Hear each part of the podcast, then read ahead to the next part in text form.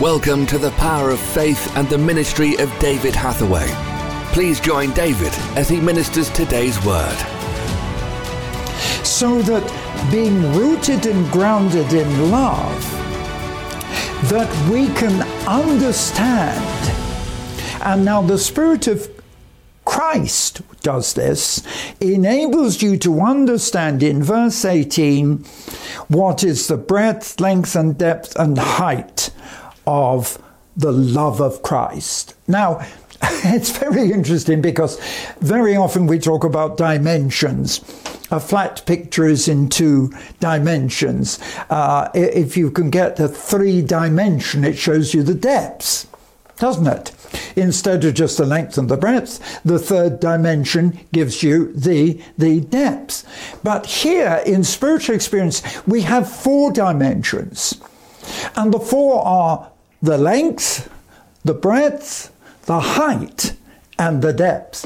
And it's quite interesting when it refers to it in that sense the heights of the love and the depths of the love of Christ, which passes all knowledge, that you might be filled with all the fullness of God. So now he goes on. Now unto him that's able to do exceeding abundantly above all that. We, oh, oh, oh, oh, I need to stop here for a moment. Eh, unto him that's able to do exceeding abundantly above all that we could ask or even think. Wow. According to the power that works in us. Because as I'm developing this, I'm beginning to see so much more of the power of God. So here, Paul is saying that, that Christ is able to do exceeding abundantly. Uh, so, uh, uh, exceedingly, how, how can one describe it? So, uh, uh, uh, almost beyond description above all that we could even ask or think. Now, some people seem to be afraid. I, I know that um, uh, one of my staff growing up in an Anglican tradition was taught that God doesn't actually even answer prayer. Prayer is a routine. Yes, it's a religious exercise, but that you don't expect God to answer. But here, what uh, Paul is saying is that he's not only able just to answer, but whatever we ask for, give us more than we ask, exceed above all that we could ask or even expect. And you know, I've seen this literally fulfilled because you all know um, my stories of healing of cancer and the release from the prison. And I'm just thinking, with both times that I was healed of cancer, I was expecting and believing with my throat cancer that God would heal me. But not only did God heal me of the throat cancer, but it's the witness of the doctors that was so shocking when they said that they could see somebody had cut the cancer out and left the scar tissue as evidence. Now, I, I was only expecting just to be healed of cancer. I didn't expect such a miracle with dramatic evidence. Now, it's the same when I had the lung cancer. You see, I was totally healed of lung cancer, and this is in the last 20 years. But yet, the miracle was that it took place in Germany when I'd gone up on one of my prayer mountains praying, came down, and uh, if you've got lung cancer, you shouldn't do that. I came down, exhausted, got into bed, and cho- was choking to death. But suddenly my healing was an explosion in my chest, like an enormous cough, which actually brought the cancer out of my mouth until it was actually in the bed. Now, can you imagine this? The cancer came out, was in the bed, and they had to burn it. Yeah, I had to burn the whole bed.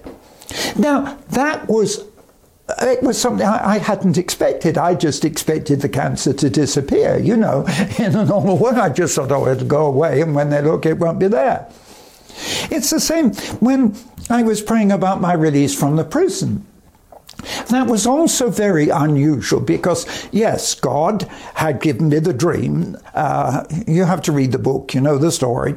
God had given me the dream three days after my trial when I was so discouraged because I couldn't uh, uh, see my wife and so on, uh, uh, uh, and discouraged because Everybody had said, Oh, you're an Englishman. What they'll do is they'll throw the book at you, they'll call you every evil thing under the sun, and then just get rid of you.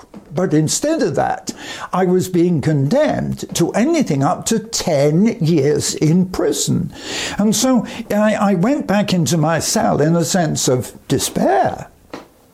And in the midst of that despair, three days later, I had this dream in which I actually saw myself out of the prison, and not only out of the prison, but I saw myself in the Royal Albert Hall speaking at the church Easter Convention. well, this was this was impossible. I mean, to get that when I've just been sentenced. But as you know, eventually, after nine months there, I was able to smuggle my Bible back into the cell. I was forbidden to have a Bible, of course, and, but you know, I am a professional smuggler, so what do you expect?